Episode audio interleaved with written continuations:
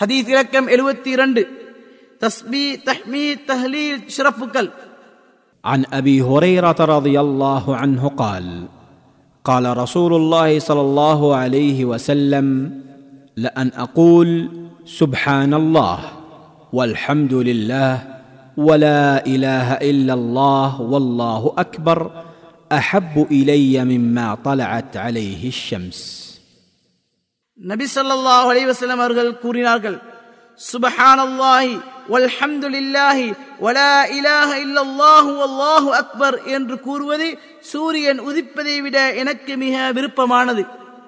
அறிவிப்பவர் அபு ஹுரைரா ரதியல்லாஹு அன் ஆதாரம் முஸ்லிம்.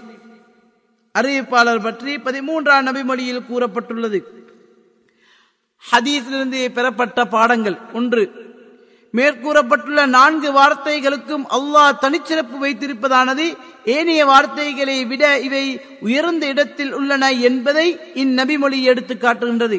அவை சுபஹானல்லாஹி வல்ஹம்துலில்லாஹி வலா இலாஹ இல்லல்லாஹு வல்லாஹு அக்பர் என்பவையாகும்.